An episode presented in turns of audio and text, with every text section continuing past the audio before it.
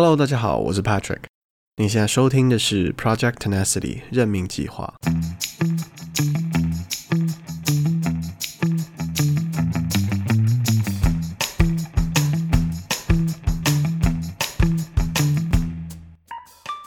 今天这期节目请到了张丽君老师，他是多伦多本地的中嘉金融私塾沙龙的创办人。张立军老师曾经在北京国家会计学院首席风险官培养工程担任主讲教授，上海交大继续教育学院担任客座教授，汇科教育集团互联网金融专业委员会的委员，北京航空航天大学兼职硕士生的导师，也曾多次受邀在清华大学、北京大学和上海交大的金融总裁班授课。二零一八年开办了知识星球，定期分享中外财经热门的话题。他曾经在美国的道富银行风险管理部担任副总裁，和在加拿大的 CIBC 银行担任内审高级经理。现在在加拿大多伦多经营着中加金融私塾沙龙，定期会举办免费的金融以及经济的讲座。这一集我会极力推荐给那些刚刚开始对经济金融有所了解的听众们。你可能是刚刚开始投资的动作，办了证券户，可能买了几只股票或者是 ETF，但是对于经济，尤其是货币和央行，还有各种金融的概念，了解的还不够透彻。这集里面聊到的题目，甚至是很多投资老手都还不能够清楚理解的。希望能够抛砖引玉，吸引大家投入更多的关注在经济的话题和自己的财务管理上面。这次的节目一样是分成了上下两集。上集简单的聊到了张老师的背景和经历，接着马上就投入到了央行的角色和货币的发行。虚拟货币包括了比特币、Facebook 的 Libra，还有中国人民银行近期公布的 DCEP。下集则是聊到了商品泡沫化的过程和原因，价值的区分和张老师对于年轻人投资的建议。在这边也想提醒大家，除了在你的 Podcast APP 订阅我们的频道之外，也请到我们的 Facebook 粉丝团 Project Tenacity 人民计划追踪和分享。现在让我们欢迎张丽君老师。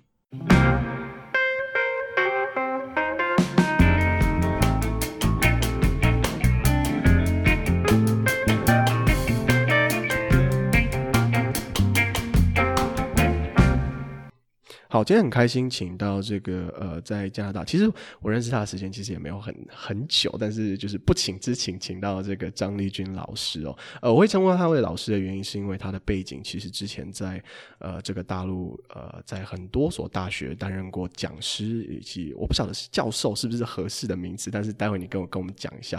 呃，现在我们先请这个张老师跟我们打声招呼，然后跟我们说一说你的背景，还有你现在正在做的事情。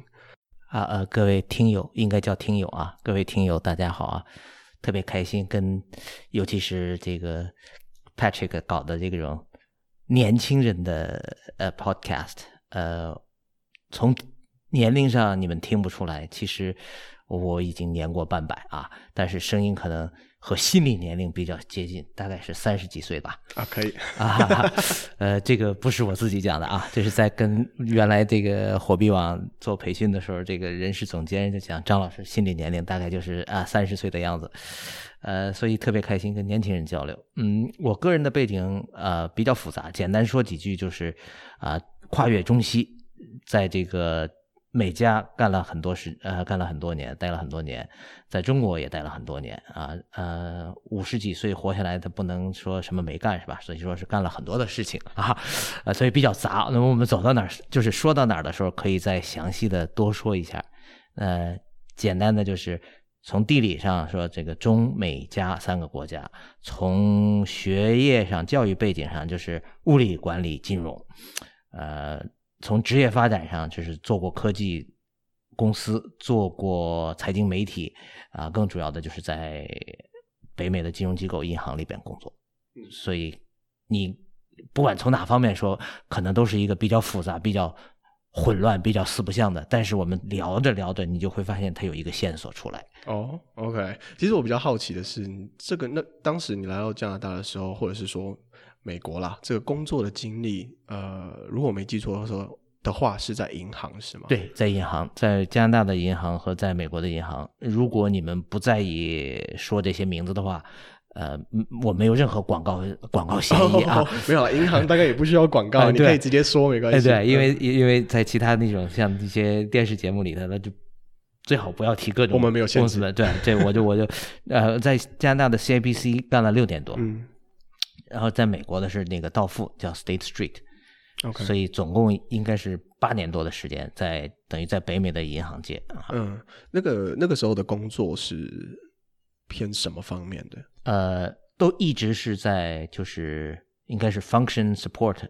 呃，在 CIBC 是 internal audit，叫、嗯、我们叫内审啊，中文有的有的银行，中国银行里边叫集合。嗯，internal audit 和 risk management。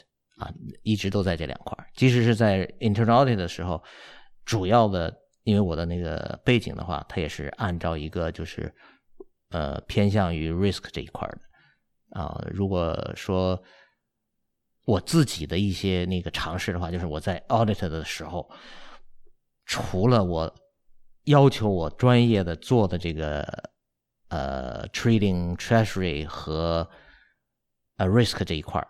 我们一个大的 group 在 internal 的一个大的 group 叫 Trading Treasury and Risk Management 啊，这是我们那个最最专长的东西。但是我自己是把各个银行的部门的业务我都看了啊。那个时刻我是只要有机会，只要我闲着，我就跟其他的那些 director 说，你们有什么活我都愿意干。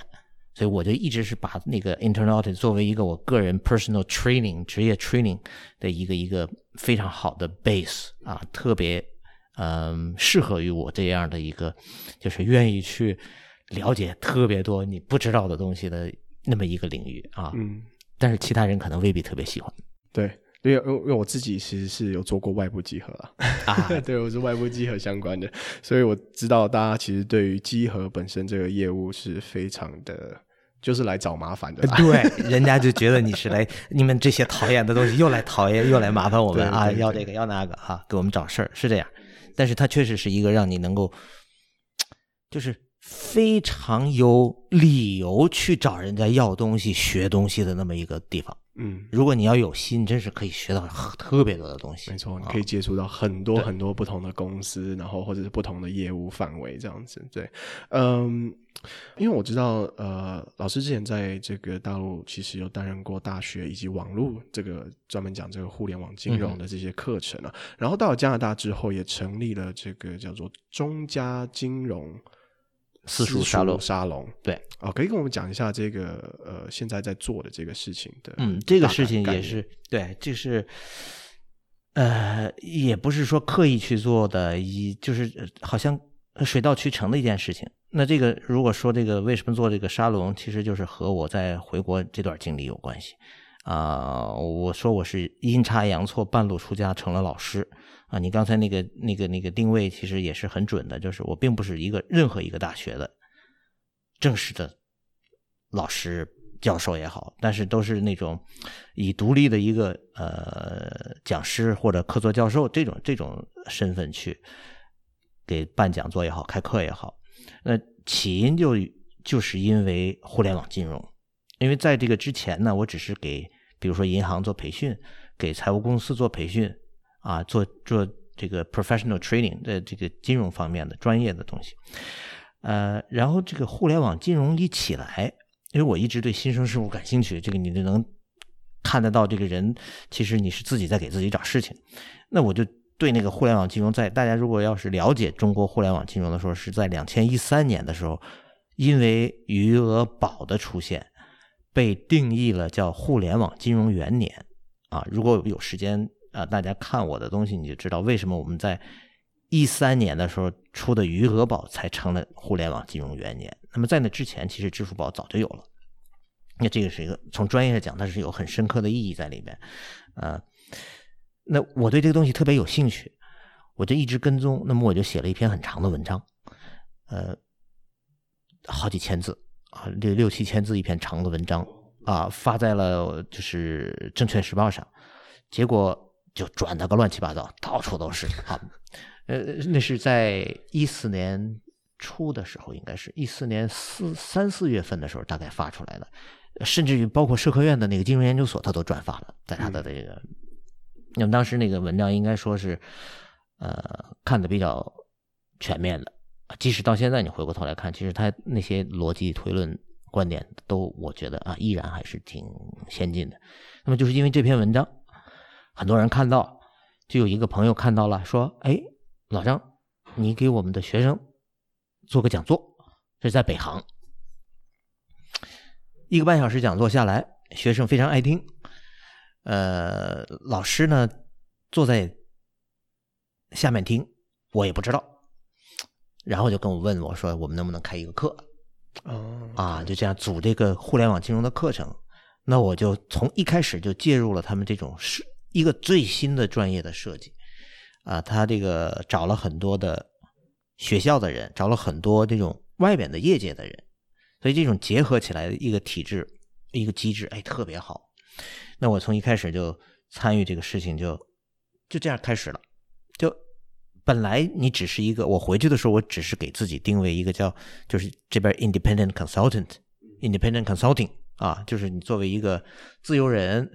介入到各种各样的项目里边去当一个讲师去做一个 training，呃，就是因为有了这个互联网这种新的东西，而我自己一直是跟踪感兴趣，就这么一个契机就介入到一个学科的建设当中。哦，那我开开的这个课呢，在北在北航开的互联网金融的硕士课程是全国第一个。嗯嗯，学生而且很爱听，那么我的背景等于是全部用到这上面了。不管我的教育背景还是职业背景，其实在这个课程里边全有。如果没有这样复杂的背景，可能这个课程还真构架不起来。所以这是一个，呃，你看似一个偶然的东西，其实是一个，呃，顺其自然、水到渠成的东西。因为你有那样的背景，你对这种新的东西感兴趣，所以你看到别人看不到的东西，呃，你能讲出来，学生在或者是单纯的一个。教授或者是一个单纯的呃 banker 都讲不出来的东西，因为我正好一个四不像。嗯，所谓四不像是，我既不是一个纯粹的学者，嗯、又不是一个纯粹的这个 banker。哦，实务啊，实务经验，实务经验。嗯，所以我是很好的把这两方面，我认为我是把他们打通。嗯，理论各个学科就是这个。基础知识这个结构，然后和跟这个金融机金融行业的实务，我觉得我可以很好的把它们融合到一起，嗯，贯通它们，嗯，哇，这还蛮厉害的，因为其实我们一直以来，嗯，如果如果其实我们听众有在稍微注意的话，其实，呃，大学教育以及硕士教育包括在里面了，啊、呃，这个高等教育的这个。滞后性其实是一直不不断频繁在我们节目里面被提及的，哦，就是说这个滞后性源自于说，呃，它呃一个学校它的一个这个呃学科的这个课纲啊，它的设计是其实来源可能是来自于实物上面的一些经验，拿取了这些经验之后再来设置这些课纲。可是这个世界在你设置完课纲之后，其实它又改变了。对，我所说的这个周期可能。短至几个月，长至几年哦。我打个其实比较好的比方，比如说，呃，很久很久，我记得这个是 G G E 吧，那个 Six Sigma 那个、嗯、呃的的这个管理的这个的这个概念哦。嗯、其实到目前为止，呃，可能前段时间其实还是有一些大学以及学科在提及这个 Six Sigma，对，可是 training 也在做。对，没错。可是如果从现在的角度来看，其实 Six Sigma 其实。从某种方面，其实把 GE 给害惨了，嗯，因为他把他所有的这个研究的不赚钱的这个分支全部砍掉，嗯，对，所以现在 GE 被被被道琼给那个 delist 了嘛，对，这这是一个非常就是现实的问题，说呃高等教育学院里边学校里边教育的东西和。呃，实践发展有滞后，这是一个非常正常的，对吧？实践永远是靠前的，所以这个时候，当我们构建这个课程体系的时候，其实要考虑一个平衡，就是你可以紧追热点，但是你一定不能只追热点，对吧？如果你紧追热点的话，你提炼不出那种高抽象的、有高度的、普世的那种逻辑出来。其实，那你就是一个等于是一个 professional 的 training，你不是一个 academic 呃 education。所以，你要是在呃新学科的设计的时候，一定是能够结合这两方面。呃，我在上课的时候，其实我跟学生也说，我虽然是在给你们讲这些热点的东西，但是我一旦讲出来，其实就已经落后了。那我们的价值在哪里？一个是说给你现在正在风口上的东西，让你知道是什么。嗯，更重要的是要告诉你它为什么会来，以及他会往哪里去。那这个时候，你就要给学生一个。适当的框架体系，让他们可以自己去做判断、去做分析、去做推论的。所以，我认为一直是说，你能给到一个框架体系是最重要的。那这个框架体系通过什么来构建？就其实是通过过去那些已经被总结出来的、能够提炼成理论的东西，对吗？但是你把它怎么能够 specialize 一点？跟你目前的东西建立起一个勾连起来，嗯，所以一定是既追踪热点，又不能只跟着热点，区别于你的 professional 的 training 和你的 academic education。这样的话，学生说啊，我知道 what it is and why，嗯。所以我是这样一个一个思路去构建这个课程。嗯，其实我觉得我自己以及还有可能我们大部分的听众对于这个金融啊、经济的话题，可能嗯的理解可能只是趋于表面。就是说，我们可能在呃各种文章啊，或者是呃这种爆款的文对 的一些文章，或者是呃对等等，然后才会稍微去了解一下。可是他从来没有一个比较嗯、呃、全面的，或者是比较透彻的理解哦。所以我希望透过这一次的这个录制，然后。我不敢说是 economic one o one，因为其实远远不至于啊。嗯、一个 podcast 怎么可能、嗯、呃，怎么可能覆盖那么那么的全面呢、啊？不过我想要从一些比较有趣的这个话题切入哦。嗯，我觉得从货币的发行，呃，以及呃，这央行的角色是很好的切入点哦。对啊，一开始就来一个硬核的。对对，可能可能我们要。每个段落稍微定义一下，比如说货币是什么啊，或者是央行是什么啊，这些东西，然后呃，进而去聊到说呃，央行的作用以及货币的发行以及运行机制哦。呃，你你这个问题特别好，就在于在我自己构建的那个框架体系里边，呃，不管你是专业在金融领域里边的。还是说，对金融没有任何了解的人来说，其实都存在着这一个问题，就是当你看到一个金融现象的时候，你怎么去理解它背后的那些逻辑？你刚才讲说，我们看到很多爆款文章，你当时可能看了之后，哎，说的有道理。我告诉你，如果有另外一个人就同样一个问题写另外一套东西，你可能看了之后还觉得有道理。这个问题在哪里？就是你自己没有一个框架体系去做。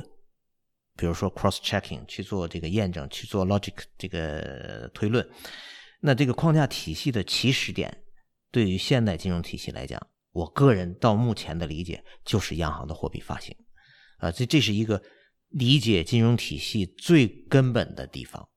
呃，借着你这个话题，比如说讲什么是货币，什么是。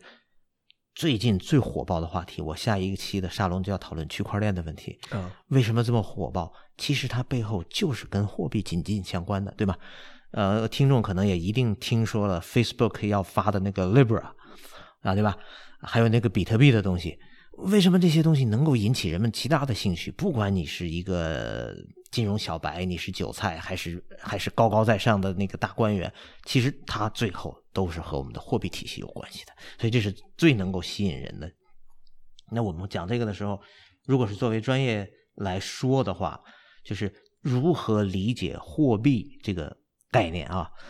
那我其实就可以简单的点一下，因为我们在传统金融学的时候讲货币，不管你是在高中水平的时候，其实就跟你讲了，货币几个那个呃四大这个功能，对吧？什么计价啊、货币尺度就是啊，这个价值尺度啊、储藏价值什么，我们都背的这个耳熟能详的。那真正你去思考这些东西的时候，从什么地方去思考？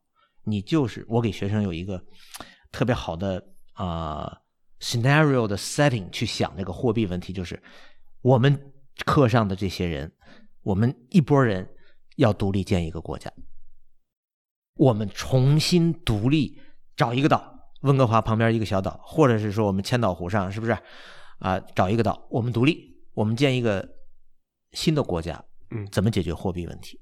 你就从这个 scenario 去想。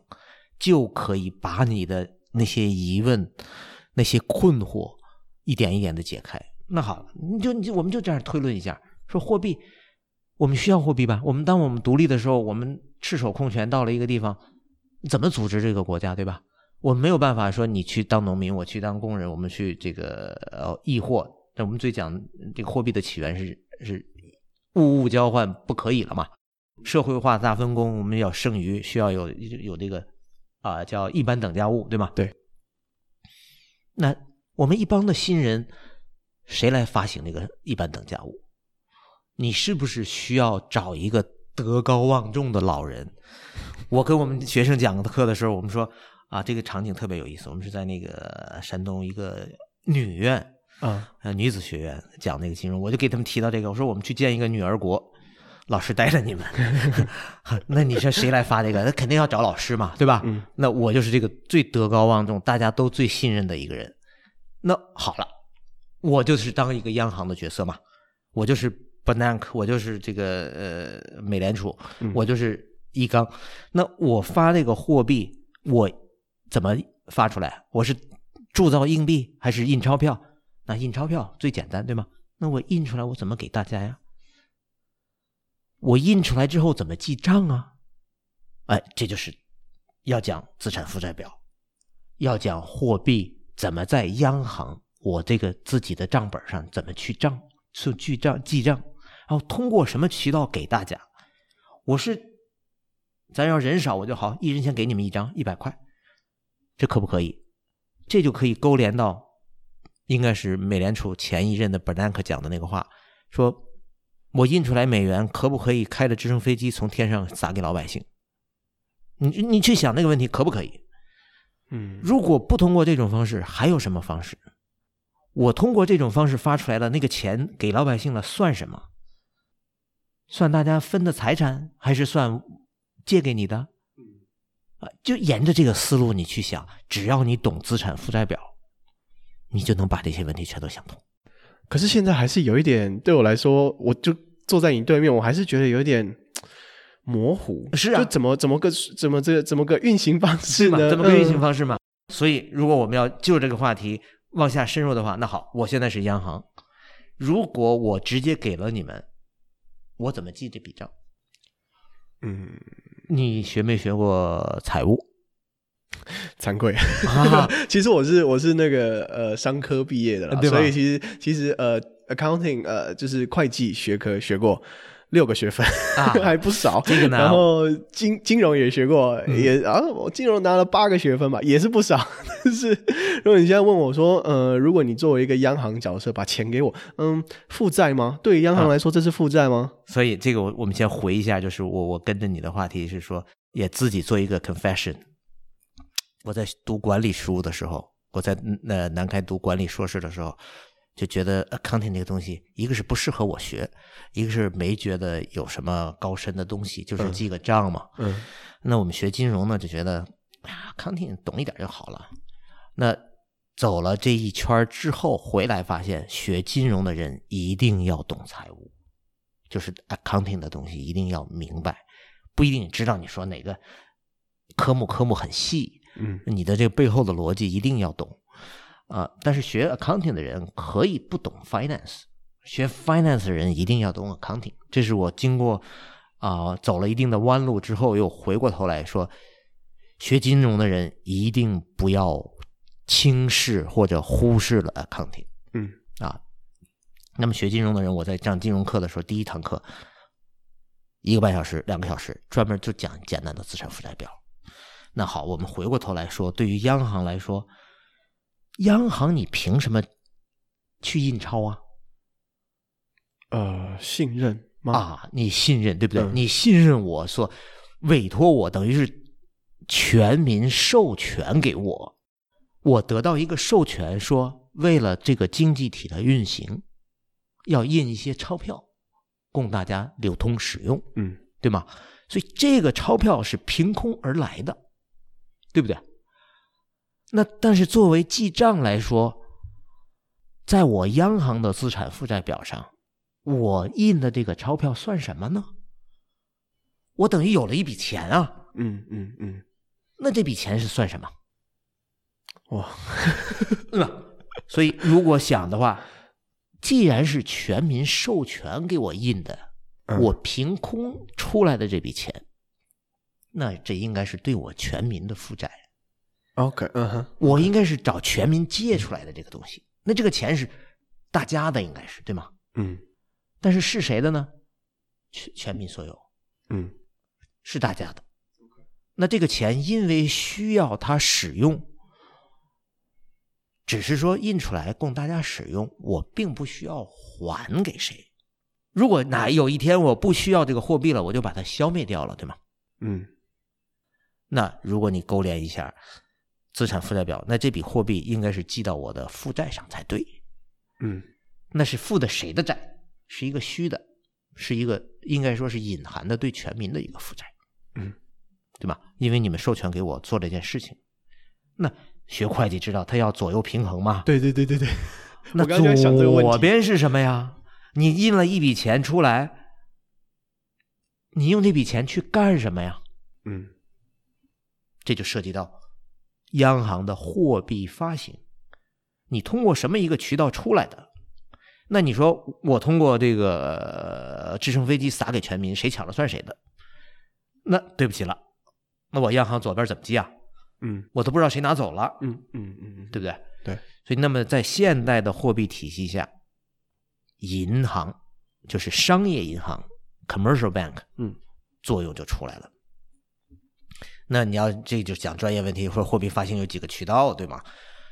那在中国最简单的一个办法是，大家知道讲外储、外汇，这这这外汇储备，外汇储备，呃，外国人把外汇投进中国来，他不能拿着外汇去使用嘛，嗯，所以他有一个结汇的这个过程，就是你要把这笔货币，呃，那个美元投进来了，日元投进来了，你要通过银行去换成。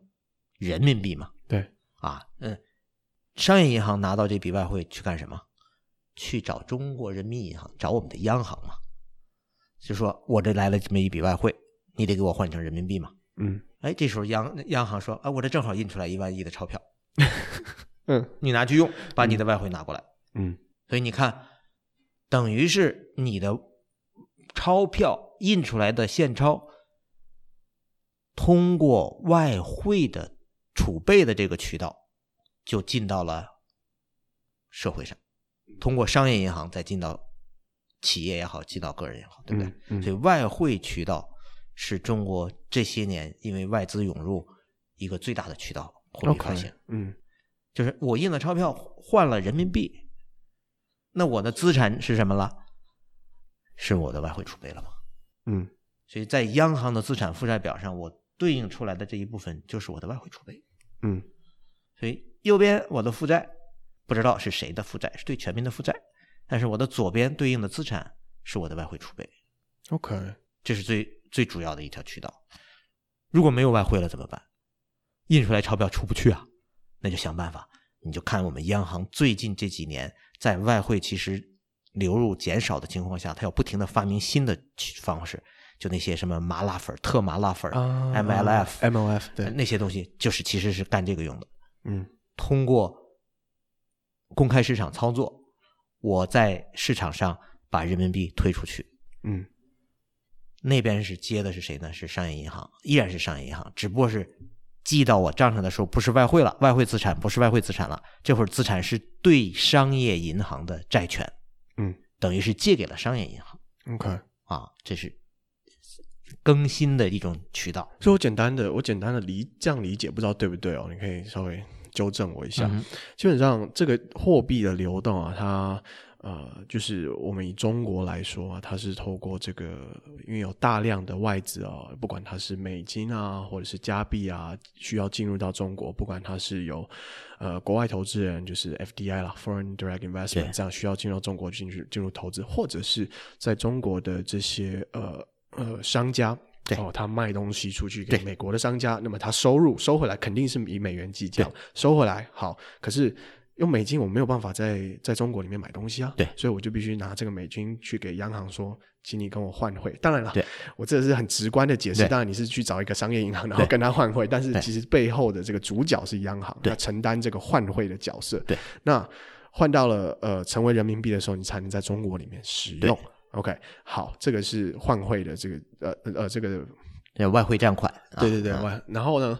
呃，当这个央行需要把钱啊、呃，它多印出来的钱往社会上推，然后来促进这个、呃、不管是经济活动啊，或者是消费活动等等，呃，他就必须要把这些钱分发给各个商业银行。对，哦，透过我们所理解的这种呃 MLF 啊，就中期借贷便利或者是短期借贷便利等等，然后他等于是借给商业银行，所以商业银行欠央行一笔钱。对，然后呢？商业银行拿到这笔钱之后呢，他再用透过各种方式，不管是房贷啦、车贷啦，或者是呃商业贷款啦，借给各个不同的呃这个这个这个人呐、啊，或者是这个法人、法人机构等等，然后让他们去做投资，让他们去做消费。对，OK，所以它是一个叫这叫是呃就是这种现有的信用货币体系下的央行和商业银行的双层结构。嗯。呃，如果你要联想到最新的新闻，央行讲那个数字货币发行的时候，它叫 DCEP，对吧？嗯、Digital Currency Electronic Payment 也是采用，就是央行和商业银行之间的这种，我叫一个商业银行和央行之间的耦合关系。所以，之所以商业银行地位这么高啊，这是后续的话题，就是因为它特殊的这种作用，跟商跟央行之间的这种货币吞吐。嗯啊，呃，中央银行。一个叫货叫发行货币的银行，啊、呃，还有一个叫叫银行的银行嘛，就是最后贷款人角色啊。商业银行不行的时候，一定会去找商央行去要钱嘛。嗯，所以还有一个渠道就是直接就贷给你，就是啊呃借给那个商业银行嘛，最后贷款人嘛，或者通过贴现等等其他的方式，都是商业银行跟中央银行之间的这种关联关系。这是一个特别。特殊的重要的关联关系。嗯，OK。可是我我想到一个很很不能理解的地方，就是我们刚刚是以中国为主角，在聊这个呃，当央行在借钱的时候与外汇储备的关系。可是美国呢？就是美国，它作为一个全球货币的定锚的角色，它对它没有这个外，它有外汇储备的这个这个这个方式来为它也有，但是它的主要的不是这个了，嗯、它更多的是通过债务。通过国债，所以这个问题，呃，就是你的美元通过什么出来？那美国更多的是通过国债，嗯，就是 U.S. Treasury。对，美国的国债规模非常大，所以它的货币的吞吐是和国债的这种交易更多，嗯、因为以前是和美元和那个黄金，后来没有黄金挂钩，其实它的毛你可以问，就是是它的美国的国债。哦，OK 啊，中国是更多的是外汇。那如果假设不是假设，就是在中国的外汇进去投资之前是什么？也是国债嘛。中国也是靠国债出来。嗯，那这个话题我曾经写过一个一个小文章，特别好，叫我我认为的，呃，是货币其实是什么？就是国债。刚才我们讲，如果成立一个新的这个国家的话，你授权我，其实是对。全民负债，其实你理解就是一个国债嘛。你把这个问题推到一个极致，我写了一个小文章，叫“货币就是没有利息、没有期限的国债”。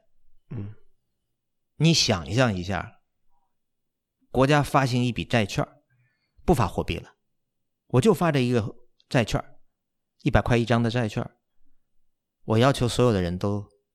必须用它来作为一个债务清偿的工具，那不就是货币吗？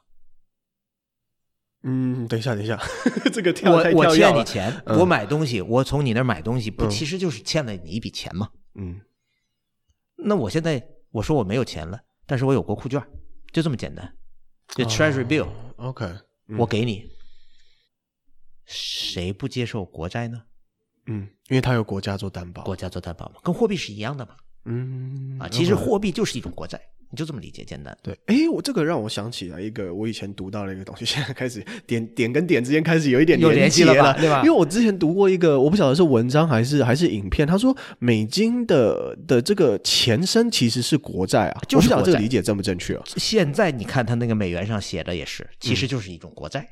嗯，他那个句话怎么说的？我呃，exactly 是什么我只知道 In God We Trust，对，不不，还有一句，还有一句，啊还有一句那就是你配这个什么 the bearer，这个就是谁持有这个东西，你都呃要接受这个债权清偿，实际就这么意思。OK，嗯这个是可以呃，这个话题就是你理解货币的作用的最根本的，货币到底是干什么的？就是清偿债务的嘛，嗯，就是你买人家东西，你欠人钱嘛。那现在就说大家都用一张白条，大家都接受这个白条，就是这个白条就是货币嘛。那最最最广使用的，在货币之前呢，就是国债嘛。嗯，其实讲到这边，我我会觉得，其实有些我们，其实包括我自己啊，曾经有过有过一一个疑问哦，就是在了解这个过程当中，当然现在也是稍微有一点疑问，就是说，呃，到底为什么我们需要货币？没错，这个问题太好了。对 我刚刚就在想这件事情，就是因为我们一直从以物易物啊，很久很久上古时代，我不晓得多久，以物易物的方式来做交易，比如说我一批羊。换你一一一匹稻子，稻麦之类之类的。可是到后来开始出现货币的时候，比如说我们用贝壳，嗯啊、呃，比如说用各种不同的，以前还有刀币啊，或者是什么的。究竟我们为什么需要呢？就是以物易物，做不到了。嗯，那那那这个话题是最好的，就是我呃我我特别喜欢，就是不懂金融的人其实问的问题，往往是最扎根儿的。是直接扎到这个事物本质的，你就是一个 common sense。我们为什么需要货币？那你现在就想一下，那我们没有了货币会怎么样？对吧？那就是说我们没有办法去做支付嘛，因为我要买一个 service 也好，买一个 goods 也好，我需要给人家钱。那你这样想啊，哎，我用微信不也是没有钱的吗？就直接画一下账就可以了吗？那好，两个层面理解：一就是讲货币不讲支付宝、微信这些支付的时候，嗯嗯、是因为有了充分的社分社会分工，我没有办法是这个财富是是是已经多到没有办法说你拿一个这个东西换我那个一个东西，我需要一个中介。理解这个话题的时候，我给小孩讲财务、才讲金融的时候怎么理解呢？嗯，我是讲。让两个小孩去做比身高。我说：“哎，你们两个小宝贝儿，你俩谁高？”那一个说：“我高。”我说：“你怎么知道你高的？”他说：“我们可以量，可以比呀。”那好，如果你们两个人在一起可以比，谁高谁矮，对吧？那我说，如果你跟中国一个小孩，现在我们在加拿大，你跟中国一个小孩，你俩谁高谁矮？哦，拿尺子量嘛。嗯。这时候就出来一个要有一个标准的尺度，你需要这个尺子来量，对吧？这就是货币所谓的价值尺度嘛。那你说你拿一吨粮食来跟我拿一一头猪来，我你说我粮食肯定比你猪值钱，嗯，那好，值多少呢？嗯，他对于价值的定义开始出现出入，对了吧？不一样。你需要不光是说我要搬着猪去不方便。我还需要一个准确的尺度来嘛？嗯，所以这就是我们讲货币的时候那个价值尺度衡量标准，嗯，一个衡量标准。这下我就知道那两个小孩，你拿个米尺来，大家都用标准的米尺去量，不仅知道你比他高，而且你比他知道比他高多少。嗯，所以这个东西意义所在就出来了吧？那现在你可以理解说，没有货币不好办了吧？嗯，我没有办法比较。哪个比哪个更值钱？嗯，所以价值尺度的功能就出来了。所以它提供的是一种呃衡量的方式，一个标准，那么对一种一种对于价值价计价的标准，对对对。然后同时，它也因为在社会高度分工的情况之下，它也为各种不同的呃工作或者是人岗位等等所带来的收入提供了一种嗯。呃便捷的方式啦，它消灭了一些，比如说我今天如果我是做做内审的，我总不能自己养一头猪吧？对，对 去换粮食，对吧？对对，所以它提供了一种便捷的呃方式来做交换，对，来消除这些嗯，这个货币的那其他的功能，应该是说从这上头延伸出来的，这是它最基础的功能，所以人们才会存钱。嗯，当你想那个所谓价值储藏，是因为。前头这些它存在的意义、本质意义，你才会说哦，因为我存下钱来，我要去买东西嘛。嗯，所以如果说我们现有的货币体系解决不了这个问题，如果有新的东西能够解决这个问题，那完全有可能有一天我们就不需要这个货币。那比如说比特币现在出来，比如说 Libra，Libra 其实跟比特币不一样啊。Libra 也好，还是这个央行所所说的数跟数字货币跟那个比特币都不一样。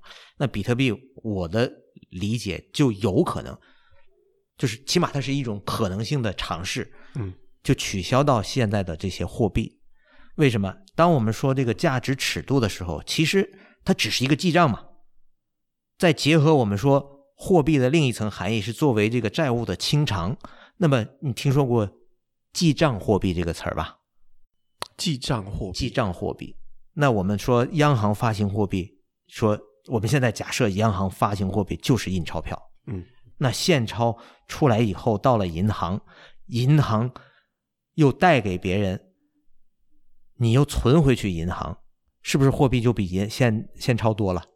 嗯，所以货币是一个广义的定义，大家听说过 M 零、M 一、M 二这些东西对吗？啊，对对对，所以它是有不同的。定义的标准，那 M 零你可以简单的理解成就是流通中的这种现钞，嗯，实体实体的啊。嗯、那好，假设央行不干别的，就是印这个实体钞票。那这钞票流通出来之后，通过央行，嗯，通过商业银行的这种放贷过程，是不是要比那个多了？这个全社会上的钱是，那有一部分其实就是一个记账的嘛。嗯，那这从这个记账的这个货币这个。或者叫延伸派生货币这个意义上来说，是不是可以不需要钞票，我就能解决支付问题啊？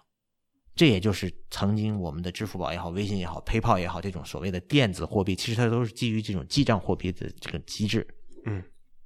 那再往前推一步，等一下，我在、啊、不好意思在这边打断你一下，因为我刚我刚刚其实有点撒谎，我说对，但是其实我对这个概念没有来。我刚刚有一点猜测，就是为什么从央行它印了，比如说我印了一百块钱人民币，一百块钱美金哦，我把它推到商业银行，可是商业银行它也就只有这一百块钱可以借啊，为什么它会更多呢？因为商业银行把这个钱借给你之后，假设我们就这个一个银行的话，嗯，它你这个钱你是不是又可以存回到银行里？嗯，对吗？对，央行本来有这个钱，嗯，对，央行本来有一百块借给你了，你又会存给央行了吧？存给商业银行了，存给商业银行，嗯，想资产负债表，那商业银行是不是就多了一百块钱存款出来？嗯，对，那我是不是又可以贷出去？哦，了解了，OK，这就是那个所谓的货币乘数的那个概念嘛，嗯，就是你所有的钱。从银行贷出来，假设我们没有这个漏损，有这个贪官把它埋到自己 这个这个天花板里头，或者是存到哪儿，他都把它回到商业银行来，它一定是一个放大的过程。嗯，有学生总结这个过程叫无中生有。哎，我说你太聪明了，商业银行是一个无中生有的过程。嗯，他只拿十块钱的资本金，可以吸收九十块钱的存款。然后去放贷，所以在任何一个时刻，他的现钞都仅仅是他存款总数的一小部分。嗯，所以这就是那个所谓记账货币或者派生货币的这个概念。只是因为你那个钱又回来，我又存到这儿了，所以本来我就有一百块钱，你存回来了，我就变成两百块钱。所以资产负债表它是凭空扩大的。哇塞，这个过程是很多包括专业人士其实也没有理解的。我们讲货币。这个这个派生指数，这个这个啊放大指数的时候，货币乘数的时候，货币乘数啊，货币乘数的时候啊，有这么一个概念。但是我是经过了这个多少年以后，才能感性的体会到这个事情。当你感性的体会到的时候，你才是真的懂。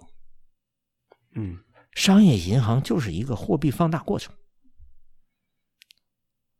那么叫无中生有，太好，太特别对，就是本来就是我一百块钱，然后我放出去变成两百块钱，然后我再把它放出去变成三百块钱，再放出去变成四百块钱，那这时候你肯定会问：你能无限下去吗？不能，因为有存款准备金制度。嗯，所以这个过程是一个收敛的过程。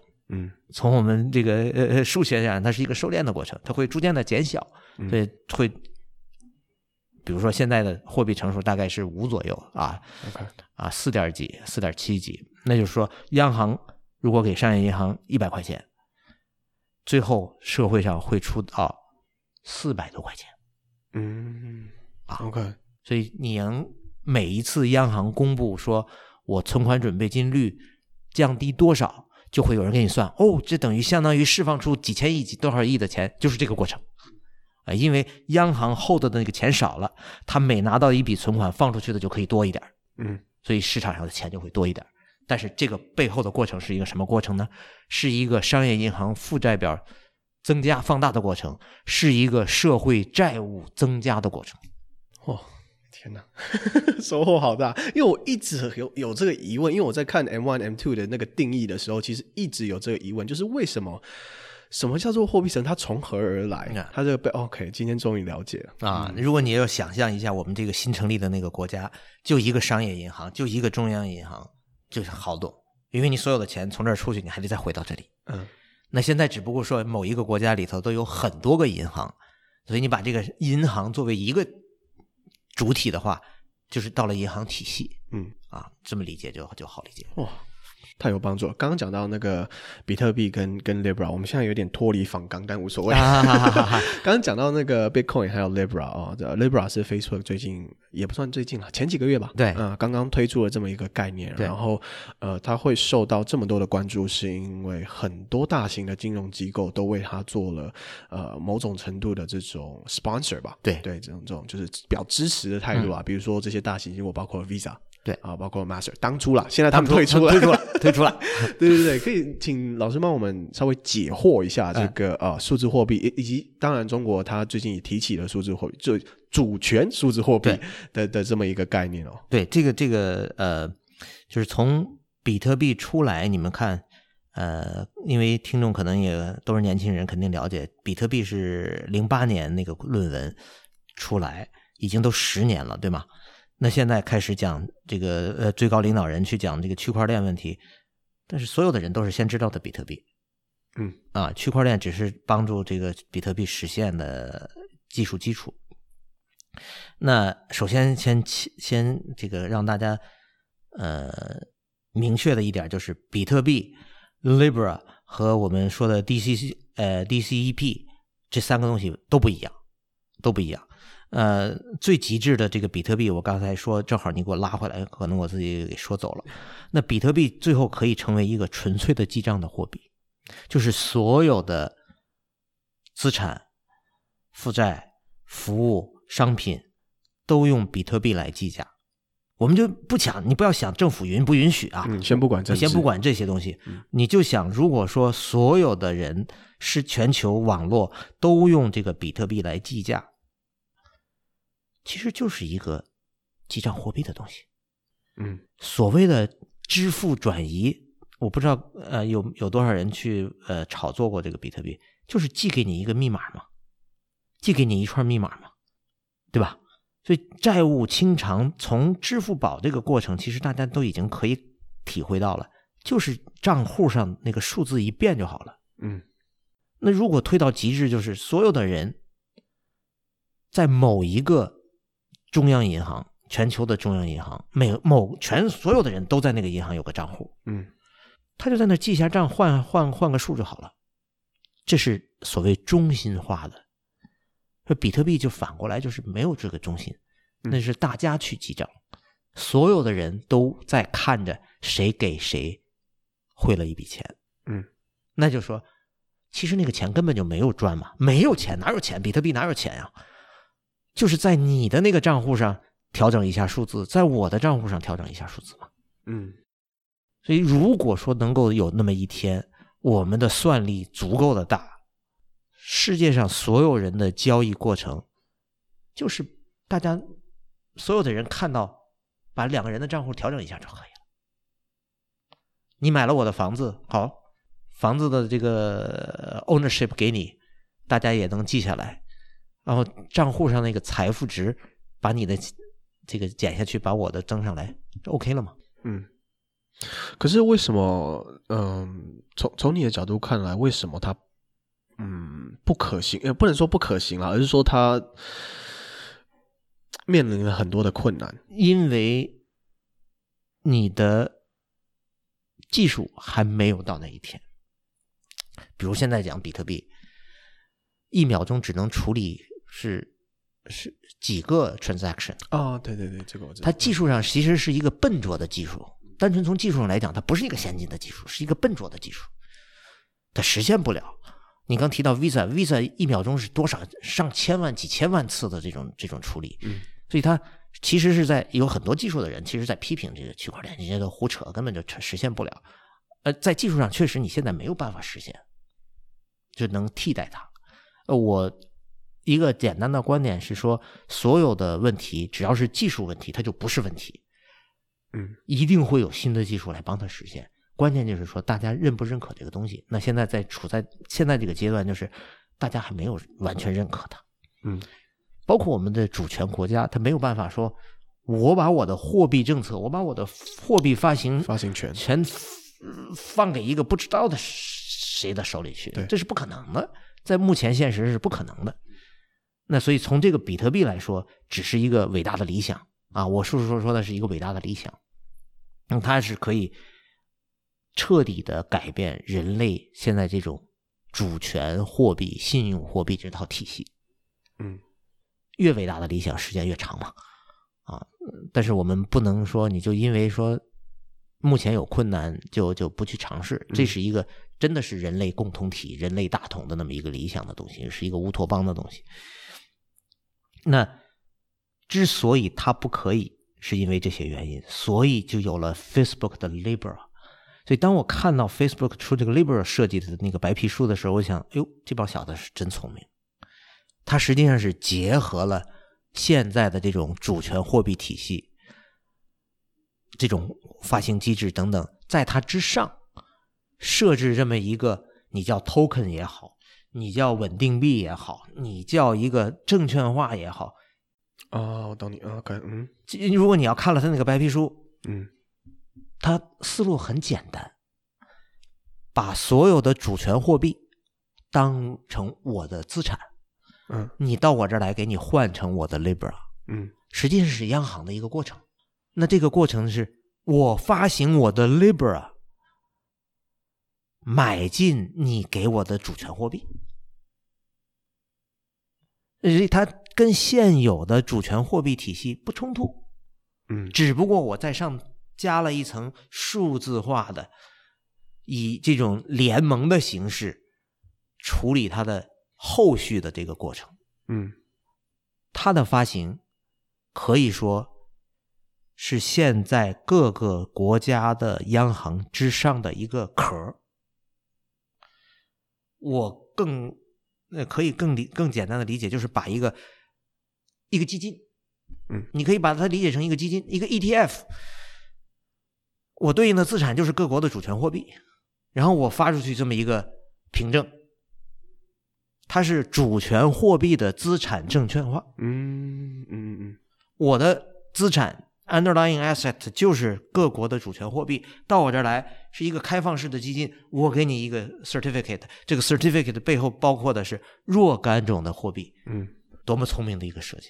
对，可是后来就是 后来因为什么？因为是说各国主权国家依然会会担心啊，你换了你的 Libra 之后，我就没有办法管了，因为你是一个网络货币了。嗯嗯，在发行阶段还和这些主权货币是有关联的，等到后续的这个使用、支付、转移的这个过程，我是网络化的了。他会脱离主权的控制，脱离主权的控制了。嗯，这个时候他就害怕了啊！不管是 anti money laundering 也好，还是还是 SEC，啊，还是还是中国的这个啊外汇管制也好，担心了。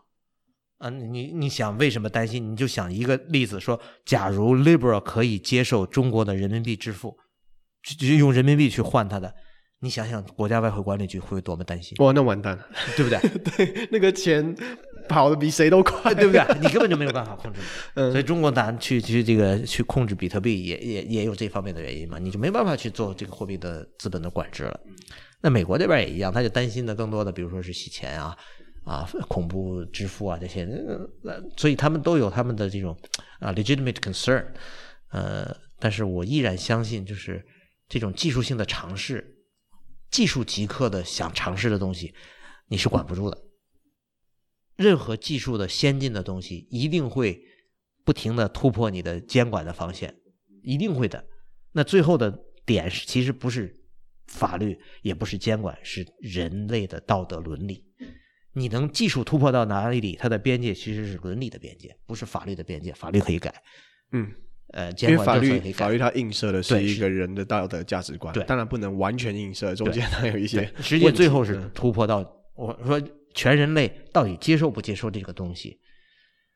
嗯，比如说就像我们讲那个人类那个克隆，对吧？其实技术已经都出来了，对，所以我是相信技术进步推动这个世界发展是谁也挡不住，最后就是一个全。社会全球的这种伦理边界在哪儿？嗯，就像之前有一个那个中国的科学家，他把呃，他好像做了一些基因的改造，猴子吧还是什么？还是人人？他把人给人给做出来了，然后引起这个研究界一片挞伐。呃，我我的观点就是，技术你是挡不住的，它一定会往前推，往前尝试。所以这个比特币是这样，这个 Libra 是这样。那再说到我们的央行的数字货币。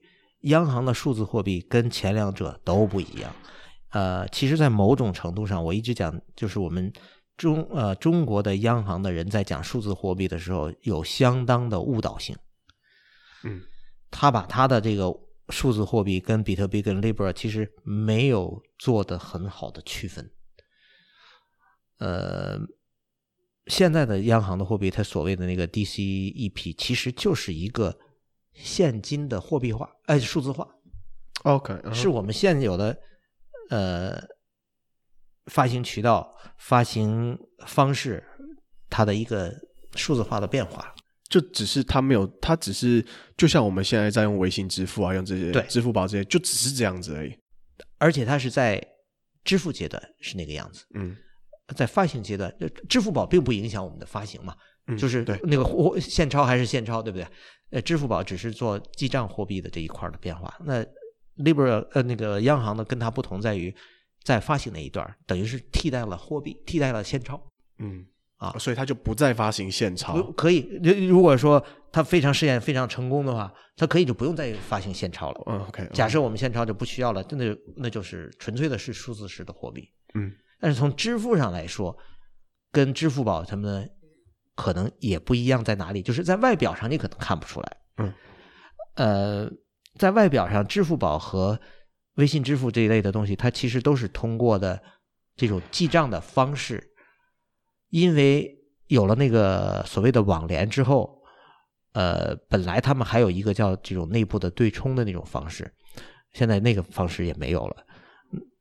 但不管怎么样，它依然是。一个账户的变化，就是我给你转账，你给我转账那种，还是通过商业银行或者是网联这种清算机构的这种清算方式。嗯，呃呃，央行的那个就是跟它不一样，就在于它是利用中国央行和那些商业银行体系，那些支付公司具体怎么处理，现在我还没有看清楚。它是比如说支付宝是不是也可以？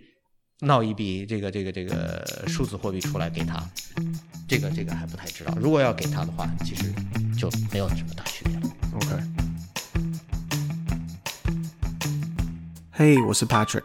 以上就是这次访谈的前半部分，下集也已经上传喽，赶快继续收听，也别忘了到我们的 Facebook 粉丝团订阅追踪我们哦。